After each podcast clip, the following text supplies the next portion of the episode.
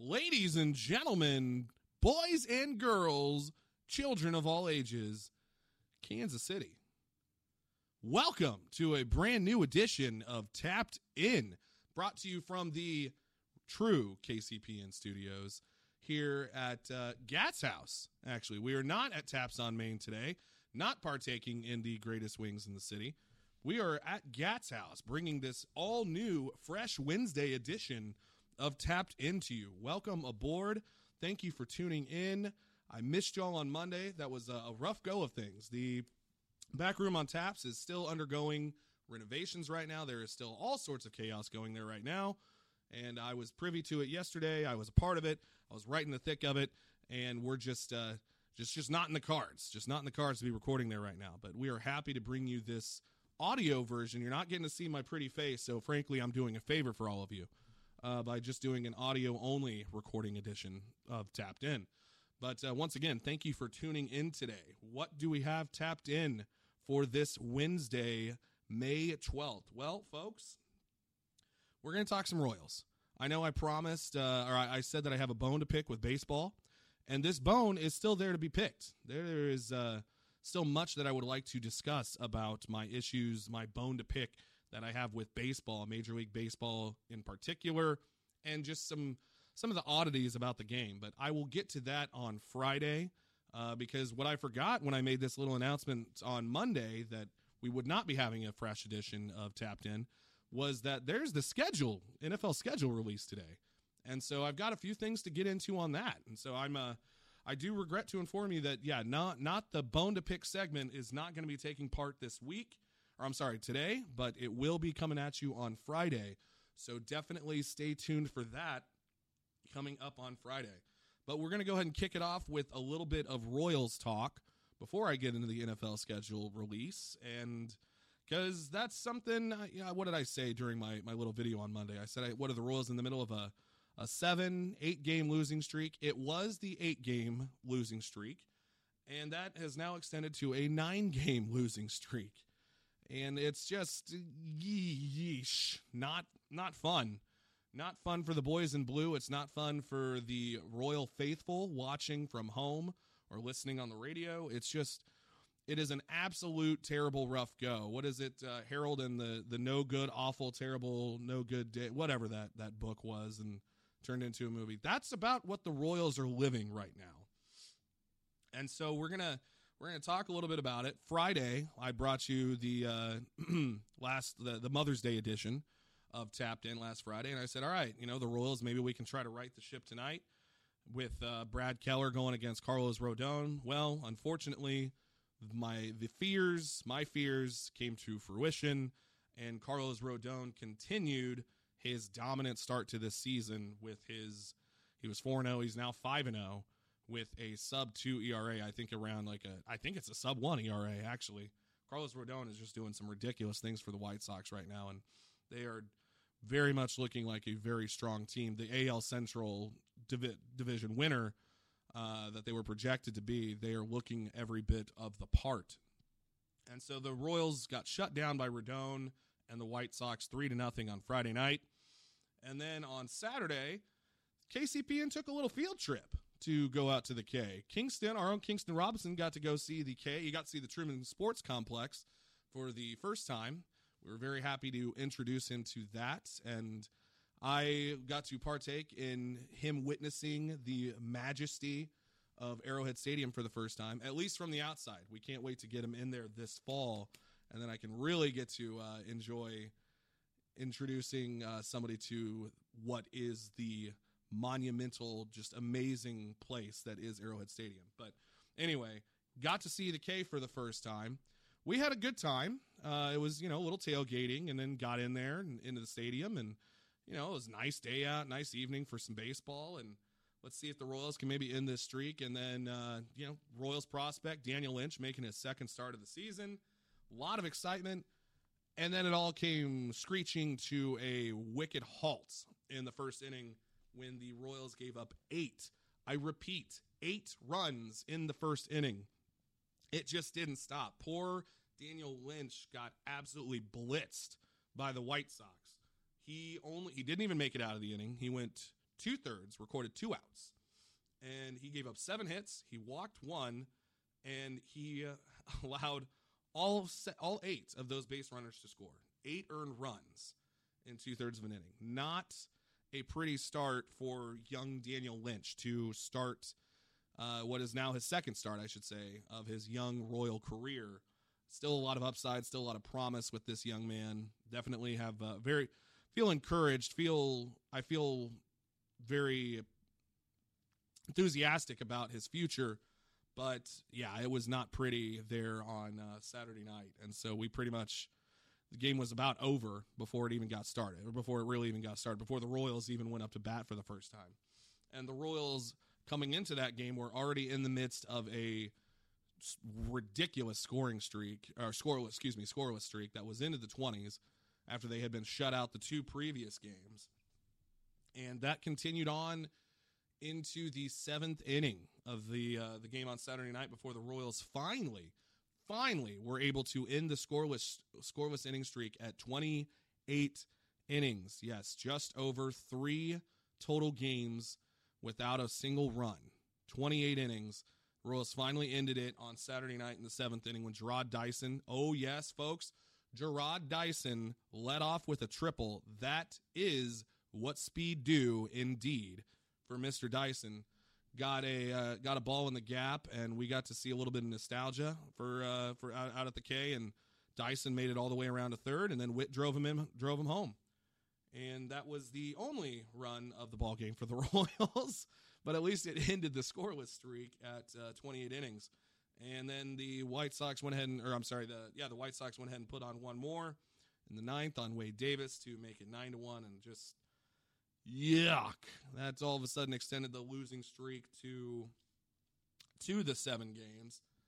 And uh, that nine to one loss, there was one silver lining that came out of it, and that was the pitcher that uh, came in to start at the start the second inning. Uh, Kris Bubic went five and two thirds, only gave up four base runners, one hit and three walks, and didn't allow any of them to score.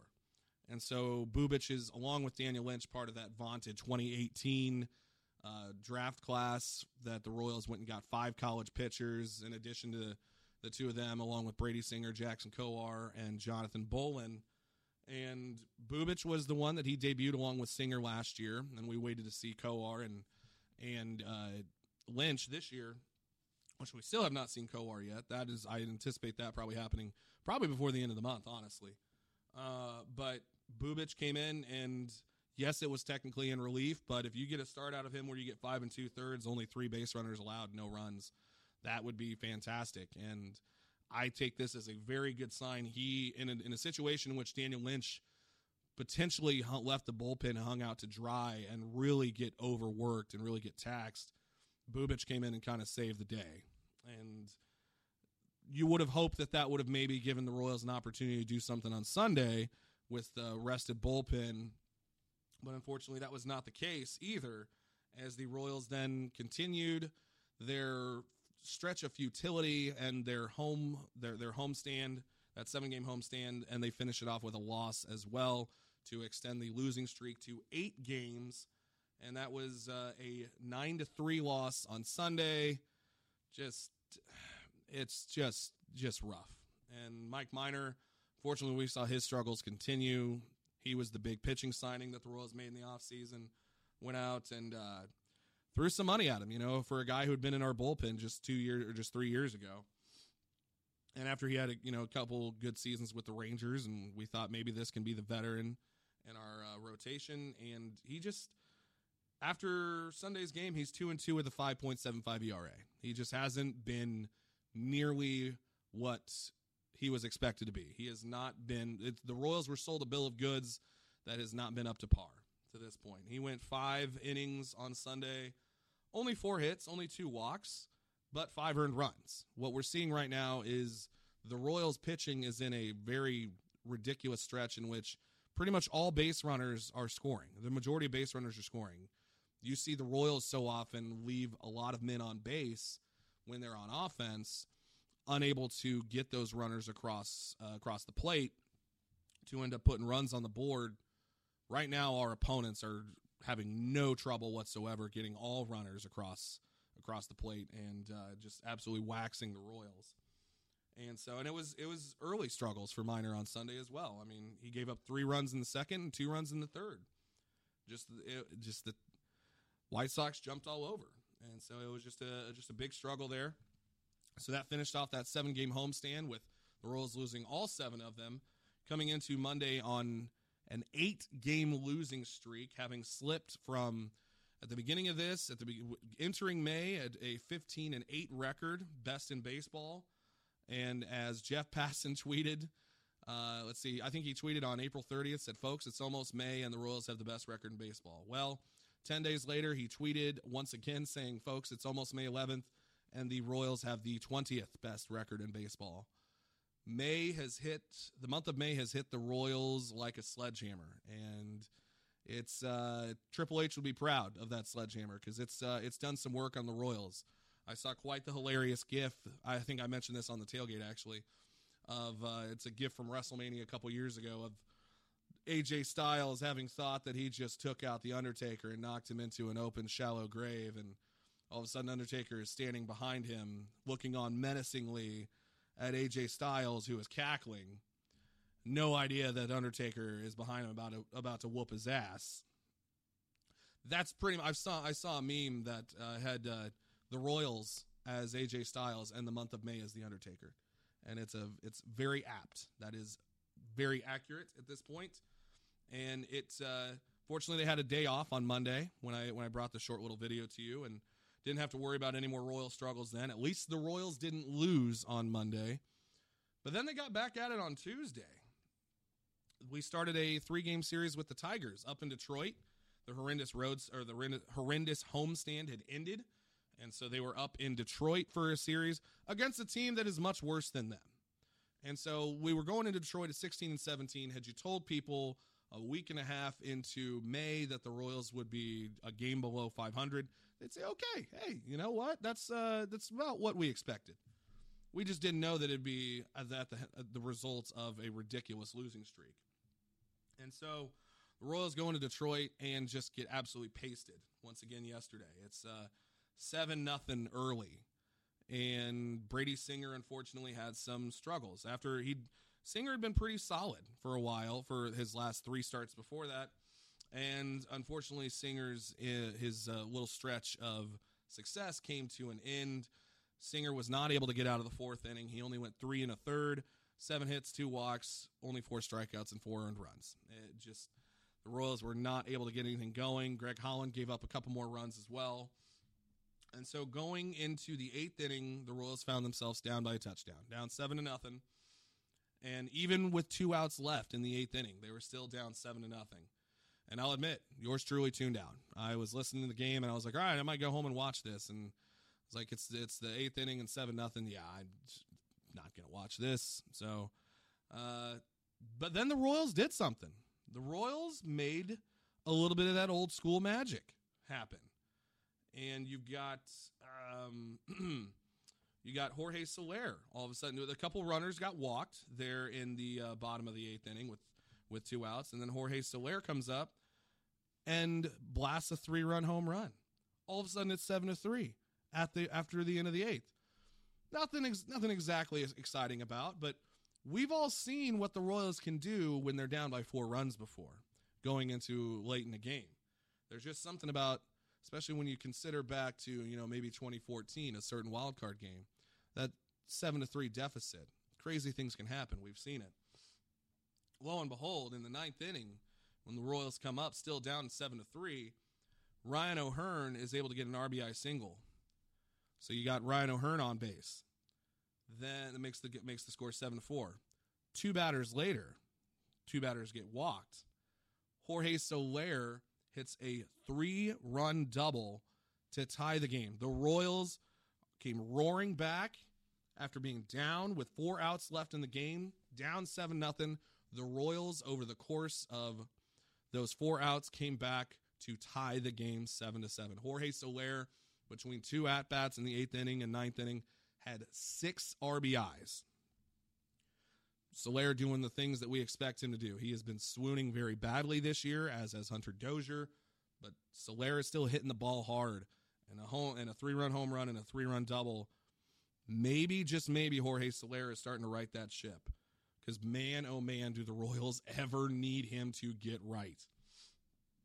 But unfortunately, then it just wasn't meant to be, folks. Because then we get to the bottom of the ninth up there in Detroit, and a base runner gets on, and then the Tigers' Robbie Grossman hits an RBI single. Game over. Scott Barlow takes the loss. Who's Barlow's been rock solid this year. He of the the mid two ERA. Been a very good reliever. The bullpen, he's been one of the strengths of the bullpen this year, a staple of it. And unfortunately, it just wasn't meant to be after a miraculous comeback and a near meltdown by the Tigers. It just it's it's just rough sledding. I said it I've said it a few times before. It's just it's an absolute rough go for the Royals and what could have been an absolute season changing win, even of finally the Royals turning their fortunes.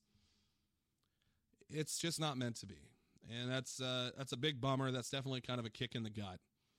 And you just got to hope that the Royals have the intestinal fortitude to be able to move forward and take this one, move past it, and hopefully still be able to take the series from Detroit because Detroit is the kind of team that's it's a that's that's a potential get right series. That is something where you're struggling, you need something to help help fix things. You face a team that is much worse than you. One of the worst. The Tigers came into this series the worst record in baseball. That need this needs to be a get right series, and they almost got it last night, but they've got two more opportunities to try and try and fix some things and see if maybe maybe maybe Soler was just kicking off something. Maybe there's some positives to take away from last night but uh, it's still a gut punch. And all of a sudden now we look at the Royals at 16 and 18. Man, what the hell happened over the course of 11 days? Just sucks. It sucks, folks. There's really uh, no way to no way to spin this that's positive. It's it's been a rough thing. The Royals have now lost nine straight. And yeah, great teams, great teams uh, suffer losing streaks. The great, uh, the late great, may he rest in peace, Tommy Lasorda was once quoted as saying, "Well, even the 27 Yankees lost 10 in a row." And which, hey, Yankees, the the, the Bronx Bombers, argue the murderers row. Babe Ruth, Lou Gehrig, arguably the greatest lineup in the history of Major League Baseball. That 27 Yankees, and they lost 10 in a row. Of course, Lasorda was later on asked, "Is like, did the, did the 27 Yankees actually lose 10 in a row?" And Lasorda says, "I don't know. I was born in 27." So you know, sometimes you can just kind of make stuff up like that to try try to make your team feel better. But the Royals could really use a of speech along those lines right now to hopefully avoid the double digit losing streak. Tonight, 6'10, Danny Duffy. There's any pitcher on this roster that can be that stopper. I mentioned last week, he is a legitimate American League Cy Young contender at this point in time.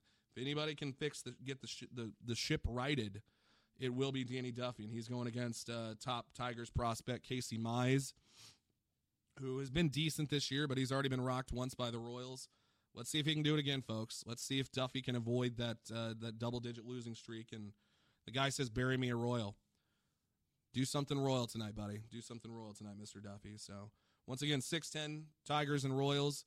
Go Royals. Let's just let's try to stay positive, Kansas City. Let's try to stay positive. So we're gonna flip gears to something that is a little is a lot more fun. And of course, I've been all over this draft coverage and so many other things with the NFL lately. But uh, it, you know what? The NFL just has to steal the headlines all the time. Those jerks, Roger Goodell and his circus. And the thing is, is we're all suckers for it. Yours truly included in that. Today is the NFL schedule release. And at 7 o'clock this evening, the entire schedule will be released but they gave us a little teaser, just a little taste to try to tide us over for the rest of the day. And uh, they released week one already. And folks, it's uh there's some heavy matchups. This this could be a lot of fun to kick off the NFL season. The season itself is being kicked off, as is has been tradition the last few years, with the Thursday night football matchup on September 9th with the defending Super Bowl champion Tampa Bay Buccaneers. Buccaneers hosting the Dallas Cowboys to open the season. Very interesting matchup. Dallas, after a really rough year last year, who knows what's going to happen? You're going to have Dak Prescott back. They're going to be healthy, and you know they they had uh, whether whatever you think of Micah Parsons, the Cowboys had a pretty strong draft, and pairing Parsons with uh, Jabril Cox could be a really smart move for the Cowboys. There are two linebackers that qual- that uh, complement each other very well, but. CeeDee Lamb in year two, see if Ezekiel Elliott can right the ship, see if the offensive line can be sturdier than it was last year. Can Tyron Smith be healthy? A lot of question marks for Dallas. And Tampa Bay is getting all kinds of love that we are very familiar with here in Kansas City as they brought everybody back. They're trying to do their own run it back. And they're the NFL is giving it, giving it to them, man. They are absolutely the media, ESPN, everybody is very, very much very high on the Buccaneers in their attempt to repeat. Of course, we all saw how that can actually happen in Kansas City. We got very close. We should have been 15 and 1 and we returned to the Super Bowl, but we just saw the reality of the game. You know, injuries happen and when they happen at key positions, you're just not able you can't bring it 100%. You know, yes, they say the next man up. Well, sometimes the next man up is not not nearly as good as the fir- the guy who is first in line. So, that was obviously the case in the Super Bowl. Tampa Bay can probably feel pretty good about their chances at least early in the season. It's uh, now 16 times the defending champ has played in the opener since 2004, and the defending champ in those 16 times are 13 and three, including the Chiefs last year beating the Texans on uh, Thursday Night Football. And so that's you know, NFL can be as high as they want on Tampa Bay. We'll see what happens. You still have a 43 year old quarterback, so I'll believe it when I see it once we get into January and February. But anyway, uh, season kicks off. Dallas at Tampa Bay. The Monday night matchup, Baltimore at Las Vegas. Lamar Jackson gets an opportunity to kick off his uh, his next season after what was clearly the, the, the reigning MVP last year. He had a down season last year. There's no doubt about it. But the Ravens looked like one of the best teams in football at certain points. They had their issues with COVID. They just a lot, a lot of problems. And then we saw Lamar Jackson ultimately have another unglorious exit from the playoffs. He did finally get his first playoff win. He was able to get that uh, off of his shoulders, but just it still came up short. And that's going to be a question mark for Ravens fans. Going to be a question mark in Baltimore for John Harbaugh to answer. So we will see with that. But what will be intriguing with this is it is in Las Vegas. It will be the first regular season game with fans at Allegiant Stadium in Las Vegas. So the Raiders Raiders faithful, the black hole gets to return. I don't think it's going to be anywhere near the black hole that we saw in Oakland, but the black hole, the Raider faithful get to return and watch the Raiders for the first time in the Death Star, as Mark Davis likes to call it. Where what did he say when they first when he first uh, baptized, blessed the stadium? That it's going to be a place where opponents' dreams come to die. Yeah, not with Patrick Mahomes in the division, pal. But anyway, first first game with fans in Las Vegas, so that'll be a lot of fun. That is your Monday night game. Your your uh, excuse me, your yes, that is your Monday. Or, yeah, that's the Monday night game. The Sunday night game, Chicago at Los Angeles to play the Rams. That's uh, you chose that to be your Sunday night football matchup to open the season. Chicago, the, the Bears, Rams. I know they were both playoff teams last year, but uh, there's kind of a watered down NFC playoff field. You really want to have that as okay, okay. I know the Rams. You know they just brought Matthew Stafford in. There's some uh, some shine, some sparkle to that. Maybe that'll be a lot of fun. You just got Justin Fields in Chicago. Definitely a lot of fun there. Of course, is Fields actually going to start Week One? Will Ryan Pace and Matt Nagy decide to pull the trigger and go with Justin Fields as their week one starter, or will they go with Andy Dalton, free agent acquisition Andy Dalton, who was so excited they promised him the starting job. We'll see if Fields can beat him out and earn the job. I mean, you don't trade up, you don't trade a first round pick next year to trade all the way up to go get Justin Fields for nothing. And this is a kid who seems very motivated to turn the quarterback the uh, quarterback fortunes around in Chicago for that franchise. Chicago Bears are the only franchise in the NFL that has yet to have a 4,000 yard passer. The entire history of the Chicago Bears, only franchise without a 4,000 yard passer. It wasn't Mitchell Trubisky. You go back, it wasn't Cade McNown. There's it wasn't Rex Grossman. There's been a number of first round picks that the Bears have spent at the quarterback position that have ultimately not panned out. Will Justin Fields be different? They kick off their season once again on Sunday Night Football at Los Angeles against a familiar face in Matthew Stafford. So we will see with this little reboot the Rams are doing with Matthew Stafford instead of Jared Goff. And it's uh, it, I question that as the Sunday Night Football matchup, but am I going to watch it? You bet your ass I'm going to watch it.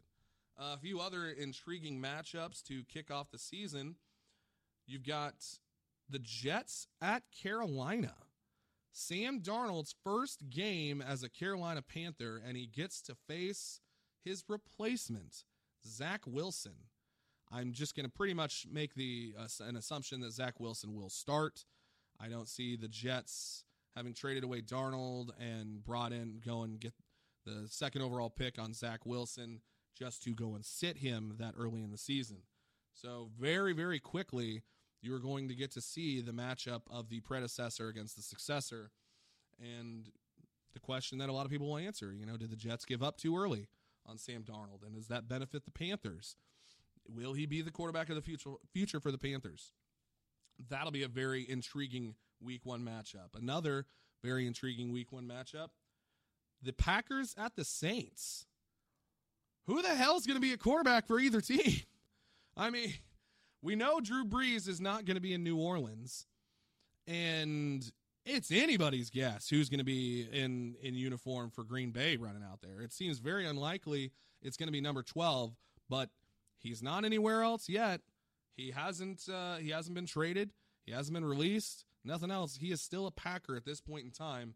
There's still quite a bit of time to go until we get to September 12th to see who actually runs out there and is, is under center for the Packers in week one, but definitely two teams that were probably the two staples of the NFC for the last decade plus, last 15 years, really.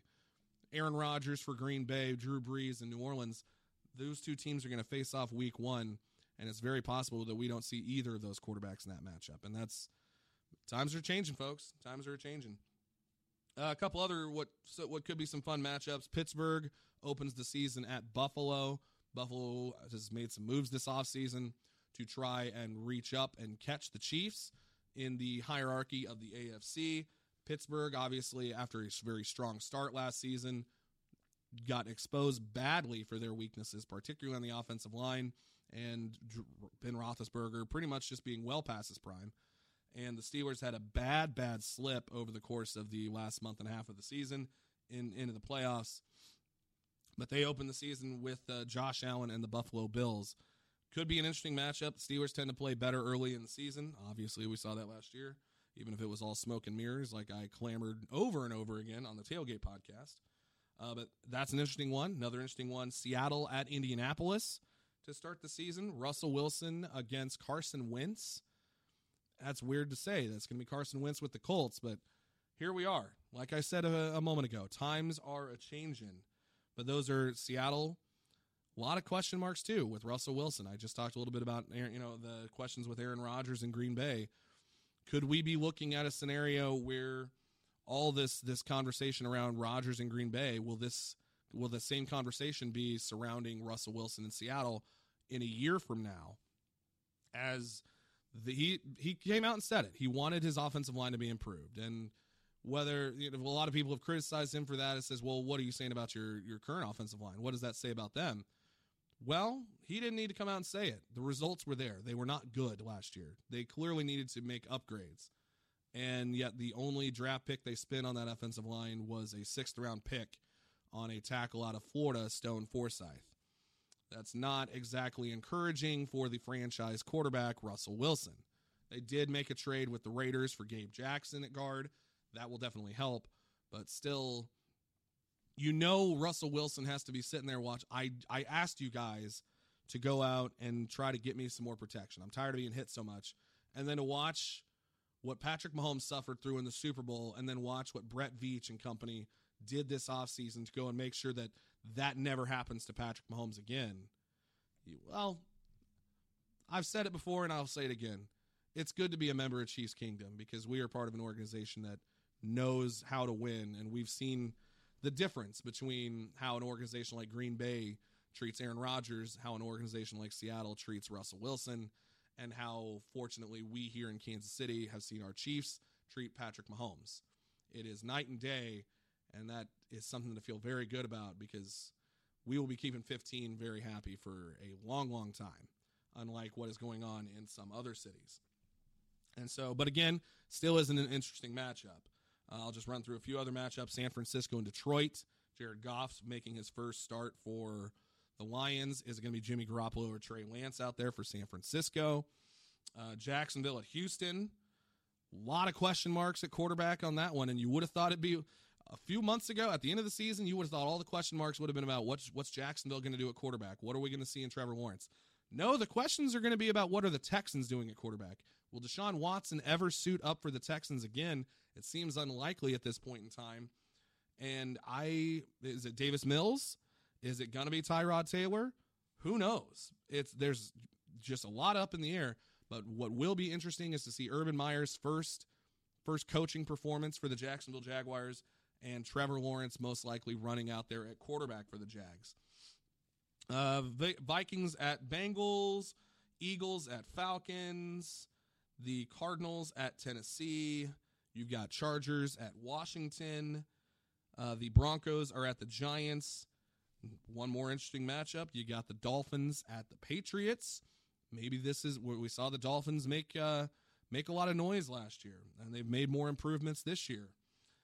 Could we see Tua Tagovailoa make a jump, and maybe Week One is is that stepping off point, and go and show? I mean, New England's made their improvements themselves. That could be a very very important game, and not just the AFC East, but the AFC period for who's going to establish the hierarchy there.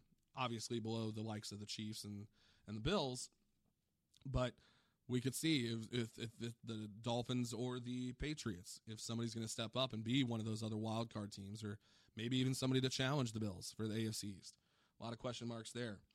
And finally, yes, you haven't heard me mention it, but uh, finally, our own Kansas City Chiefs will open up at home 325 on Sunday, September 12th against the Cleveland Browns. The Browns come to town to try and finish what they started last January when they came into town in the divisional round. And due to a very stupid play that got Patrick Mahomes seriously injured with uh, the concussion, um, they play. They got to play the Chiefs two thirds of the game without the best player in the NFL, and almost pulled off the victory. Thank you, Chad Henne. Anything is possible. Uh, but the Chiefs were able to pull out that victory uh, due to some of Chad Henne, due to a lot of Chad Henne's heroics, and the defense really stifling down on the Browns there late in the game. Um, but that's uh, the Browns are going to try to come in, and they've made their improvements this offseason as well. They had a very strong draft. When you look at they got both Greg Newsome and Jeremiah Owusu-Koramoah. Uh, a couple of really strong defensive pieces to complement the likes of Denzel Ward and Myles Garrett you have to like what the Browns are doing. You don't have to like the fact that it, that they're doing it, and they're probably, along with the Bills, probably the two biggest threats to the Chiefs in the AFC. But we're going to find out right from the get go if uh, what what kind of state the Browns are going to be in and just how serious a threat they will be. Obviously, a lot will happen over the course of 18 weeks, not 17, because it's a 17 game schedule now. But over the course of the 18 week schedule or season, we will see a lot of teams transform. And just because they look one way in September doesn't mean that that's how they're going to be in December going into January. But we will see from the from the opener what uh, what kind of battle the Chiefs might be in for with the Cleveland Browns and what kind of true contender Baker Mayfield and company will be. And we will also see what kind of shape Patrick Mahomes and that brand spanking new offensive line are going to be in. I'm very, very happy to be able to watch that. I can't wait. I know I've already said it. Can't wait for September to get here. September 12th, Browns and Chiefs, Arrowhead Stadium. Oh, baby, it's just going to be so good. And that's also the nice thing is we've we've heard of a few potential leaks of some uh, some of the other schedule or some of the other games on the schedule. Uh, these haven't been confirmed yet, but there is rumors that the Chiefs will get the Bills at home in week five. The Chiefs will get the Giants in prime time. I don't know if it was Monday Night Football or Sunday Night Football in week eight, I believe, in New York. And then week nine, the Packers. But when you look at if this is true, then you look at the Bills in week five and the Browns in week one. So you're getting your top two, arguably your top two contenders to the AFC crown within the first five weeks of the season. When did the Chiefs play their best football? Early in the season, September, early October. You look at the the five and zero start last year. The Chiefs know how to come out guns blazing to start the season, and the fact that we get to face some of our hardest games on the schedule, seemingly at least, if the, if it is true that it's Buffalo in Week Five, that is a very encouraging thing. We're going to see just how real the Chiefs are. But again, they play their best football early in the season, so once again, I cannot wait. So once uh, the the rest of the schedule will be released this evening at seven o'clock. Stay tuned to find that out. Check out to see who all the Chiefs are going to play. I cannot wait. Once again, 17 games, not a 16 game schedule anymore. Uh, say it one final time, folks. The times they are a changing. Bob Dylan may have been onto something once upon a time. But that's going to go and close it out for this edition of Tapped In.